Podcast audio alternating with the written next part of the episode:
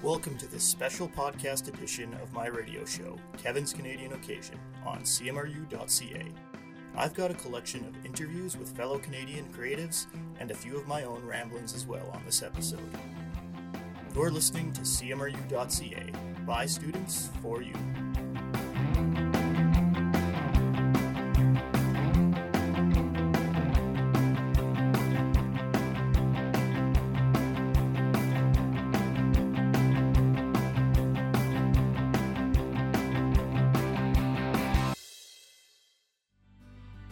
I don't feel like an adult now. That's not just because I'm a student. I've spent years working full-time, I'm a homeowner, I know how to cook real food. I'm not saying these are great accomplishments, I'm just saying these are things I associated with adults when I was a kid. As a kid, adults always seemed so capable, confident, and functional to me. Or maybe I saw their dysfunctions as a function of life. As a privileged middle-class dude, I probably have little perspective on what it means to be an adult. Life hasn't always been perfect for me, but overall I'm lucky. Sometimes I think the most successful people are just the greatest pretenders. There's a line in a movie called Liberal Arts where the main character says, "Nobody feels like an adult. It's the world's dirty secret." That character isn't exactly the best model for how to live life, but I like the sentiment. Sometimes I think previous generations look at a millennial like me and wonder where the world is headed. I think every generation has made bad decisions, and every generation is confused by the next. I don't know where I'm going with this. I'm rambling like an old man. Yeah, I'm an adult now. Up next, I've got a live interview for you fine listeners. The live interview from Jim Evans. He's a member of the Calgary Underground Film Fest programming team, a host on the local podcast Film Rage, and a supporter of all things Canadian.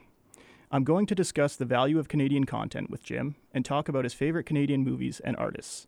Also, we'll talk about what Jim does on the programming team for C I F F and about Jim's podcast Film Rage. Welcome, Jim. Thanks for being here. Hey, thanks, Kevin.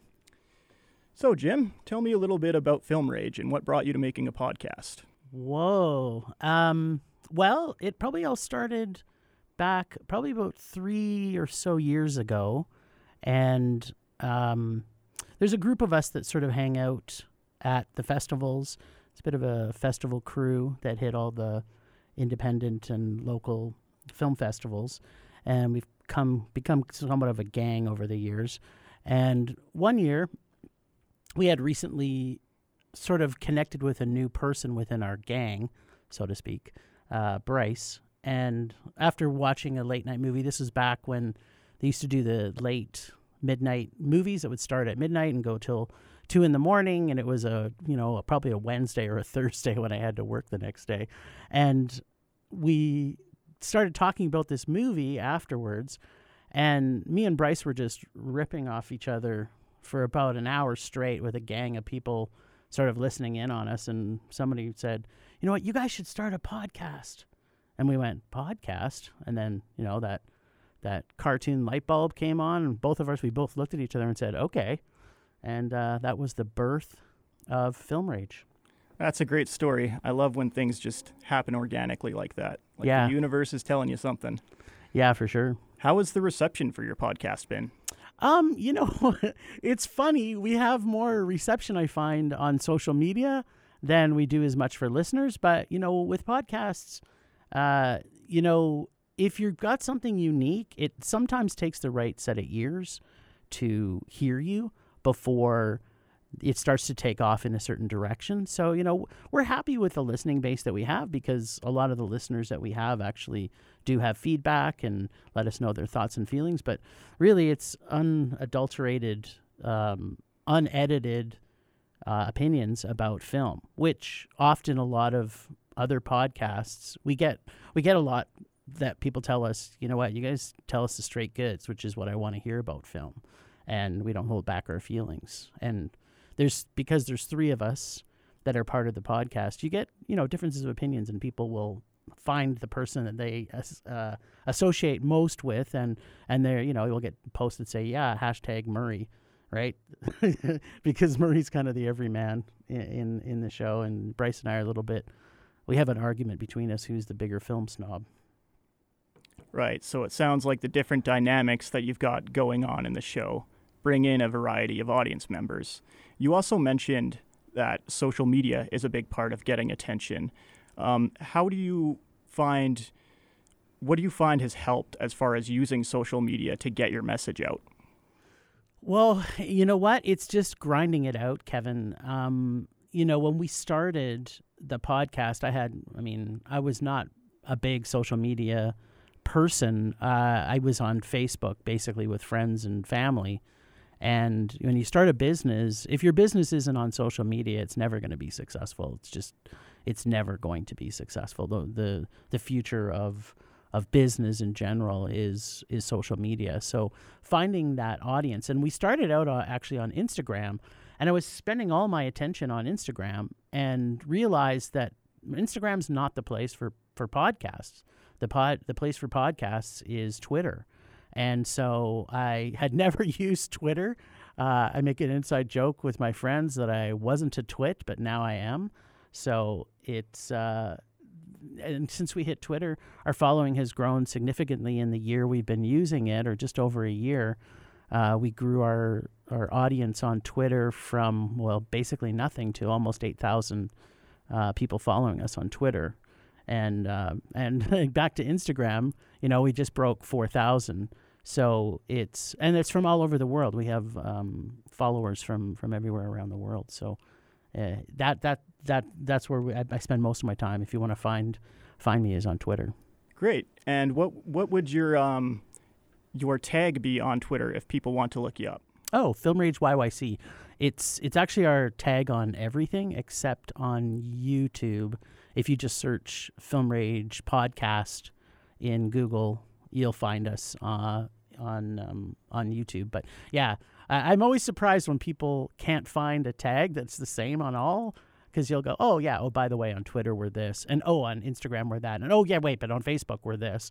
And so I don't know if I was just lucky enough that nobody had Film Rage Y Y C, although maybe nobody in Calgary has the same level of rage that we have. So it was maybe easy to to, to snafu that one. Consistent in your rage and in your tags. Exactly. So tell me, is there a, a local independent podcast community um, in Calgary or even across Alberta? And is it supportive or competitive, or is it both?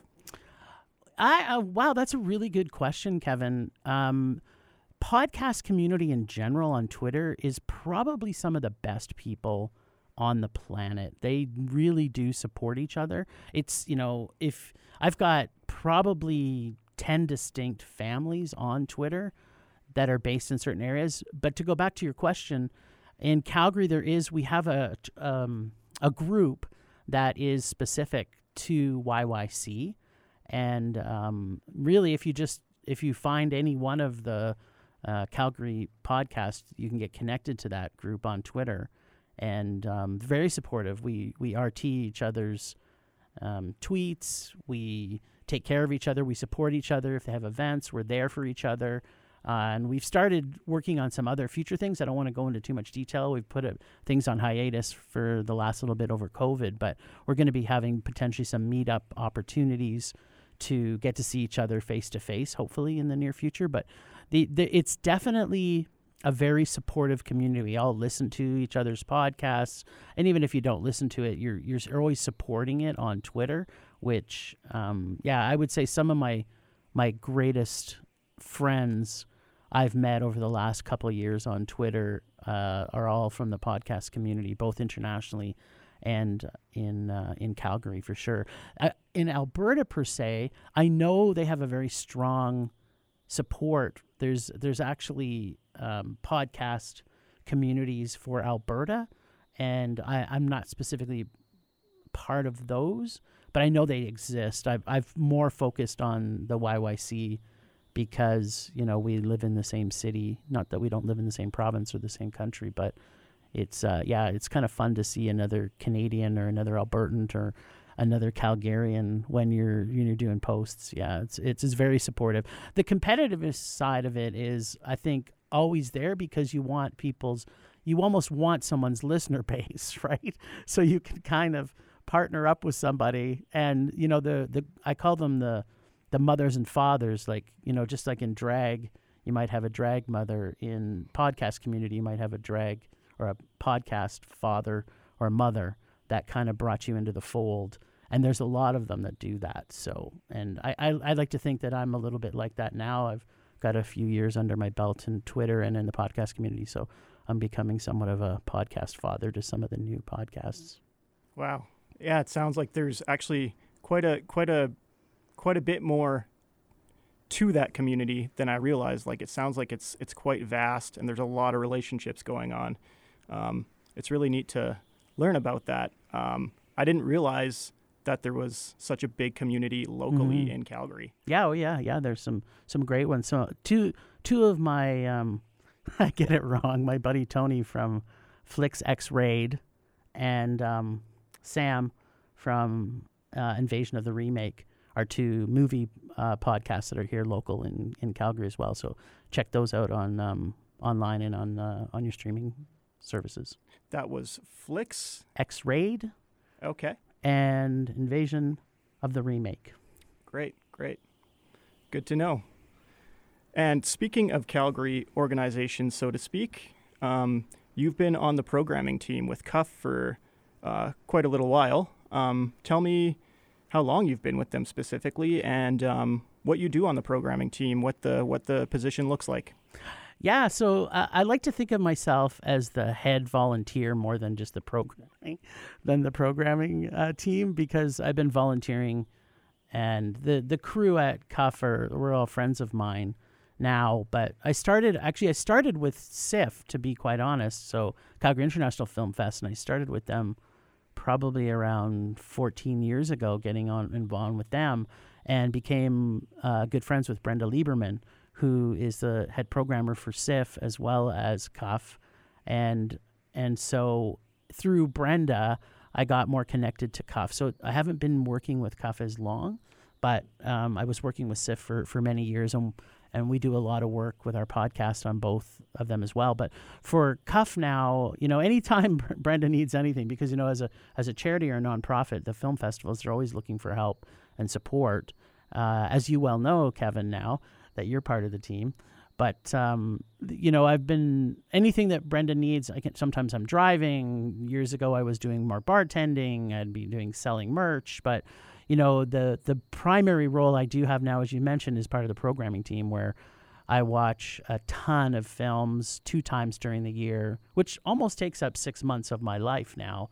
So we start screening for the April festival just about now. Actually, we've got some things we got to start start listening to. And yeah, primarily it's part of being a team, viewing some of the really bad movies that are made and kind of weeding them out so that they, they know. And, you know, with the amount of years I've been doing it with them, I, it, it's probably been at least ten now that I've been working with C I F F on and off for different roles.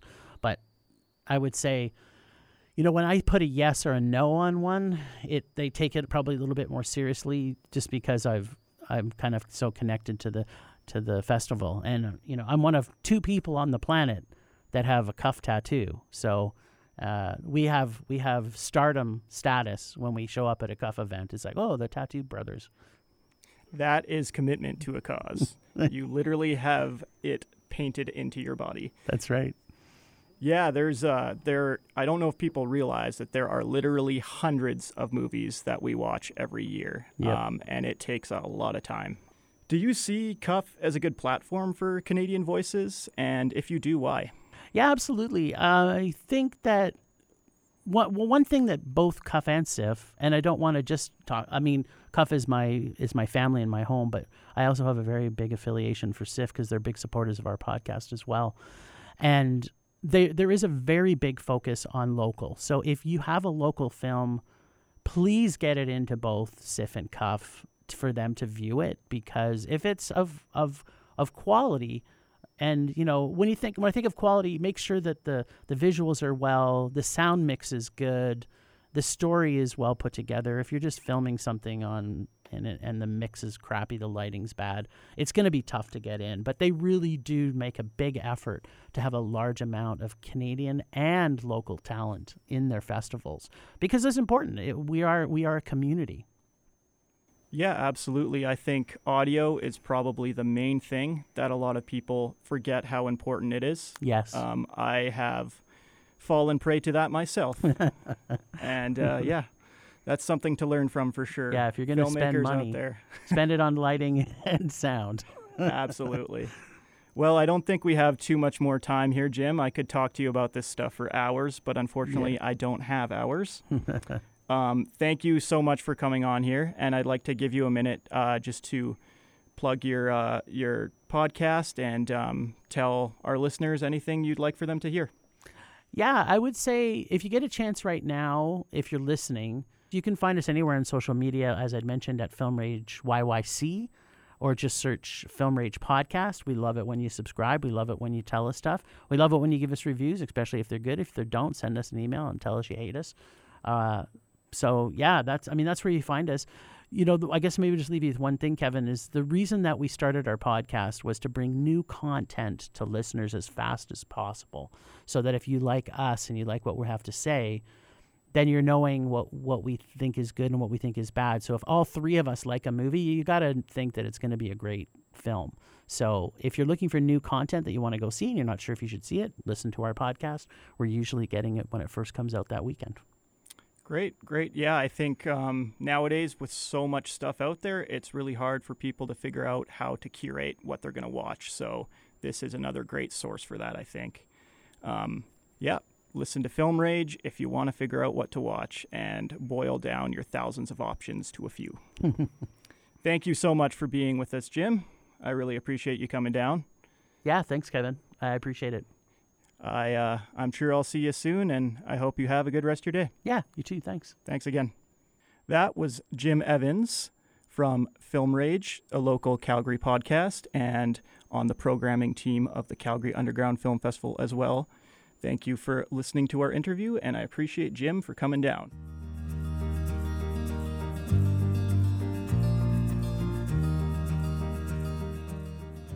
At a period in our lives when hormones and emotions are heightened, it's common to catastrophize and make things so much bigger than they really are. This is part of the reason this type of emotionally charged, angsty music resonates so much with teenagers. At least that's how I remember relating to it in my teens. The story of this song takes the form of a friend helping another friend off the edge and convincing them not to take their own life. The writer and singer of this album, Adam Gontier, had overcome an addiction to OxyContin, and a lot of the album seems to be a reflection on that process. The relationship Adam has with his friend in the context of the song is one of empathy informed by his own struggles. From experience, I can say that having external support in a time of crisis is essential to recovery. I also want to stress that doesn't mean that someone who can't reach out to friends or close ones in a time of need for whatever reason doesn't have resources. There are other supports available for anyone who may need it. The Distress Centre in Calgary, Alberta is a call line available twenty-four seven, and they can be reached at four oh three, two six six, four three five seven. You will be connected with someone who will listen to you, chat with you, or direct you to whatever resource you may need. There's strength in being vulnerable and asking for help. Your life is worth it.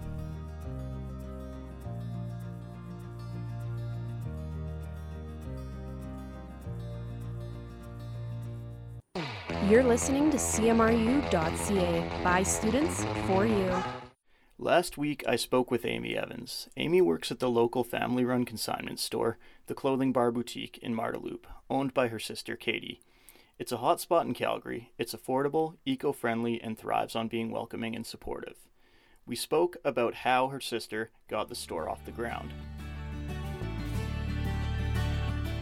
The Clothing Bar kind of started as a little dream uh, in her parents' uh, basement, pretty much, and um, it kind of blossomed into, it'll be our six years we've been open this March. So it's really become kind of our second home and uh, kind of a community hotspot within Marda Loop and the people that live there, kind of abroad and in Calgary. It's just become kind of a cool place where people can go to get thrifted goods and local goods, and um, we just have so much fun doing it and seeing who comes in the door every day. Can you explain how consignment works? Yeah, um, essentially, we're a consignment store or a thrift store, and um, people can bring clothes, women's clothes, to the Clothing Bar. and um, you can get money for them. So it's kind of a way to re- um, recycle clothing, where you can bring in your items and we can try to sell it for you. And I think a big part of that is just recycling clothes rather than wasting them. Lots more information on our website, and then you can check it out and kind of see how you can get involved in that. What is the um, address of the website? It is clothing bar boutique dot c a. I think that the Clothing Bar is a great example of Canadian entrepreneurship. As you said, your sister started it as, you know, this basement operation and grew it from the ground up, literally. How did she get it off the ground, out of the basement, so to speak, and gather such a big following? Yeah, I think, you know, it's kind of cliche to say, but it it happened that way with a lot of hard work. You know, uh, we kind of grew up thrifting, and there wasn't a lot of options back then. You know, there was sort of the big chains that there are now, and we spent a lot of time thrifting, and it was always something my sister was so good at, was styling different clothes and wearing different things that kind of were cool before they became cool, or before they came on trend.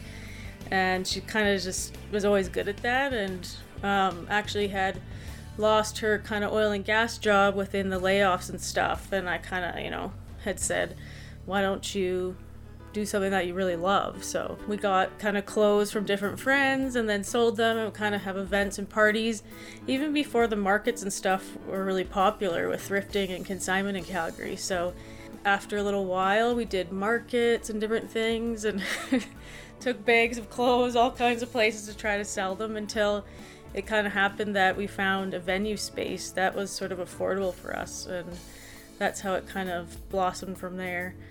You're listening to C M R U dot c a, by students, for you. Continuing to honor Canadian artists on this show, next up will be a live interview with local fiction author and my big brother, Mike Thorn. Mike Thorn earned his Master's of English Literature here in Calgary at the University of Calgary, and is currently studying at the University of New Brunswick for a P H D in creative writing. Mike Thorn is an expert of horror fiction, in the written word and on the silver screen. He has published numerous short stories in magazines, podcasts, and anthologies throughout the twenty tens and twenty twenties. He's also published a great deal of film scholarship and criticism, available in book form and online. In the last couple years, Mike has published two short story anthologies, Darkest Hours and Peel Back and See, as well as his debut full-form novel, Shelter for the Damned. You can buy Mike's work through Chapters, Barnes and Noble, Amazon, or through the publishing house, Journalstone. Mike and I are going to discuss Mike's work, his favorite Canadian storytellers, where he gets his inspiration from, and the unique appeal of the horror genre. Do you um, ever reach out to other writers during the process? And if you do, who do you reach out to, and um, why why those people? I don't usually reach out during the writing process, although once I've, you know, edited my drafts a few times, I have a handful of trusted readers who I reach out to um, to look at my work. Um, and those people are our oldest brother, Dan Thorne, who's also a very talented writer, um, and Neil Howell and Randy Schroeder, who are very close friends of mine and who write different kinds of fiction. So I like to have um, a variety of perspectives on my work to the degree that I can. I mean, this semester I'm in a prose writing seminar, so I have had to uh, relinquish control of my earlier drafts uh, to have them um, reviewed by my classmates. So I guess that's something I've had to do this semester, which is, it's useful because, you know, when you're writing, you're you're locked into your own cognitive process. It's good to have another set of brains and another set of eyes to to look at it for you. And that must be a new process for you, doing it with a bunch of like colleagues in this higher education program. Um, how does that feel? Is it is it hard to get used to, or um, tell me a bit about that? It's it's been good actually, um, because there is such a variety of different um, different voices, different perspectives, different backgrounds. Um, so it, it, you really get so many different interpretations of your work, different suggestions. Um, it's, it's been really useful for me, actually. I think ultimately you have to determine what you want to keep and what you want to change, because sometimes, you know, one person will suggest that you need to remove something, and someone else will say, that's my favorite thing in the story. So you, you do have to make those calls sometimes. But uh, yeah, no, it's been it's been really helpful, actually. That's good to hear. I think it, it takes uh, a certain person, too, to be able to not allow their pride to enter into that too much. Yeah, you can't. I mean, at the moment you tell yourself, I have, you know, I can't, everything I've written is as good as it can be, it's like, well, then you've stopped growing and you're probably not going to make it very far as a creative person. I think you, you can always do better. You can always learn. Um, so I think it's, it's absolutely essential to be open to that feedback. I think that is sage advice. Since my focus on this show is Canadian artists, I'm specifically interested in regional creativity. Um, I know you mentioned Randy Schroeder and Neil Howell. Are there other Canadian authors that you find inspiring, and why? And do you see any characteristics that are unique to Canadian writing? And if you do, what are those characteristics?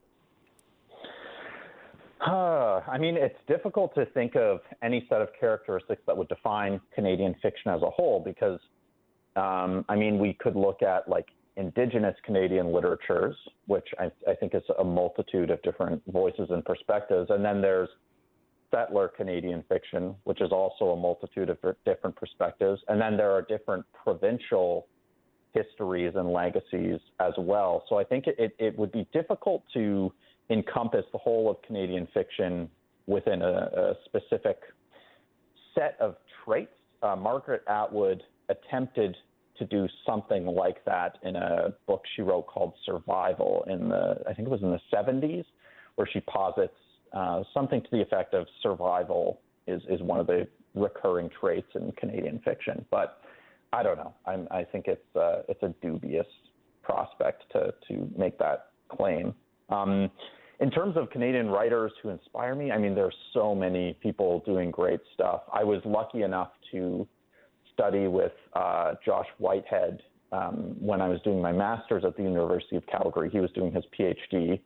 He's um, doing incredible things. The author of Johnny Appleseed and Full Metal Indigiqueer. Um, Eden Robinson, uh, she writes kind of magic, realist, um, sometimes horror, Indigenous horror. Um, again, very unique voice, very unique perspective. Um, I also studied with Erin Emily Ann Vance. She writes um, really kind of boundary-breaking stuff. She plays with folklore and true crime and fairy tales and realist fiction. She writes poetry. Um, she's brilliant, too. And then, you know, people like Leonard Cohen.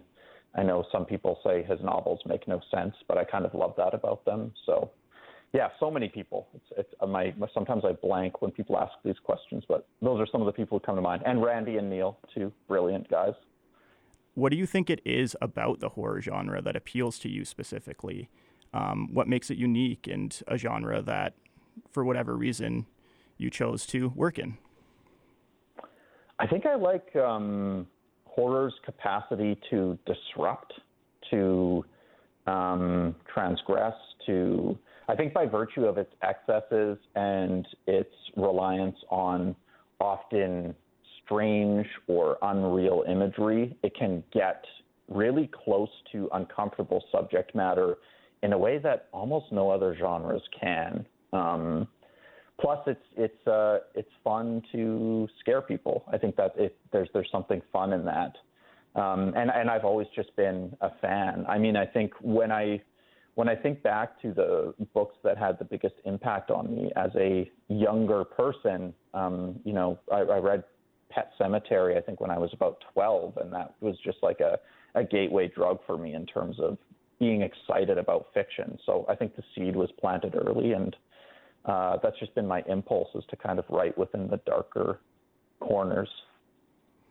Yeah, I, I, I totally agree with all of that. I think, uh, yeah, horror is absolutely a genre that goes places nowhere. Nowhere, no other genre seems to be able to go to. And it's interesting you mentioned Pet Sematary. I think that was one of the first horror movies that I watched. I'm pretty sure you and I watched it on like Sci-Fi or whatever. I forget what that yeah. was. It Friday yeah. Night Frights or Friday Night Frightmare on the Space Channel? Yes. Yeah, that was uh, that was always fun to sneak sneak down into the basement and watch things we're not supposed to. No, we were way too young. You were probably like ten or eleven, maybe. Like, you were really young. Oh yeah, yeah. It it traumatized me, but it also it planted a seed. Exactly, traumatized in the best way. Absolutely, yeah. Hey, if anyone's going to traumatize you, Stephen King is uh is a good one to do that. Yes, yeah, he's a good go-to for that. Um, where can people find your work and learn more about you, or reach out to you if they want to ask questions? Um, I have a website, Mike Thorn Writes dot com. My Twitter handle is Mike Thorn Writes. I'm also on Instagram, same handle. Um, yeah, and I'm, I'm floating all over this weird place we call the internet. I'm on Facebook, Goodreads, Letterboxd, if people want to read my very sparse ramblings on movies. They're sparser and sparser these days, but yeah, so I'm around. Great. Yeah, no, I um, I think personally a lot of your stuff on Letterboxd is actually quite detailed, and I feel like most people would find that. Um, I think a lot of film writing these days does not go to as great lengths as uh, the type of effort that you put into your criticism. So I think that stuff is certainly worth seeking out. Um, I wish we could, I wish we could keep talking. Um, I know we're just grazing the surface here, but unfortunately I uh, don't have too, too much more time with you. Um, But please, um, is there anything else you'd like to share with our audience, or anything that, um, yeah, I, I uh, you feel you didn't uh, get to express? I don't think so. Get vaccinated, wear a mask, be nice. That's it. I think, yeah, those are all uh, all tenets to live by in these in this day and age. Thank you so yeah. much for calling in, Michael, all the way from New Brunswick, taking time out of your busy, busy schedule. I really appreciate it. Yeah, no problem. Thanks for having me on. Thank you again. And um, yeah, I'm sure we'll talk soon. Yes, we will. Bye. Bye. That was Mike Thorn, local horror fiction author and film critic. You can find Mike's work and ask questions, as he said, at Mike Thorn Writes dot com or through Twitter at Mike Thorn Writes. That's Mike Thorn, W R I T E S. And, um... yeah, you can find plenty of stuff on his site. He's got his film criticism up there, links to where you can buy his books, and all sorts of goodies if you want to explore uh, the world of the talented horror writer Mike Thorn. I think it's uh, certainly, certainly worth checking out, especially if you're a horror fan. And hey, if you want to just try out the genre, I think that's a great, great starting point. So yeah, I uh, really appreciate Mike, appreciate Mike coming down. And uh, I think we fit a lot in that little short interview. So hopefully you all enjoyed that as well. You're listening to C M R U dot C A, by students, for you.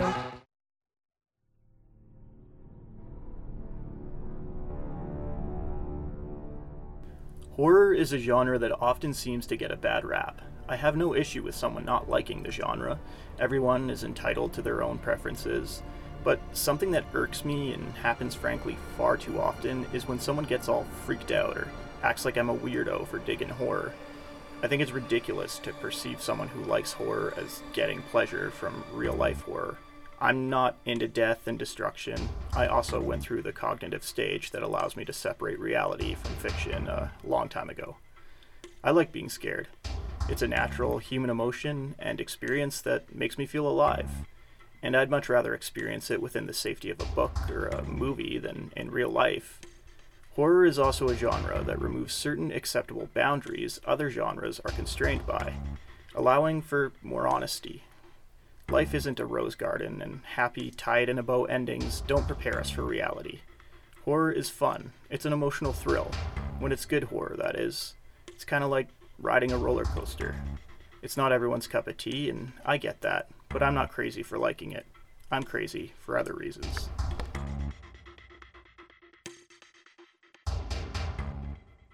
This has been Kevin's Canadian Occasion on C M R U, by students, for you. Thank you for listening.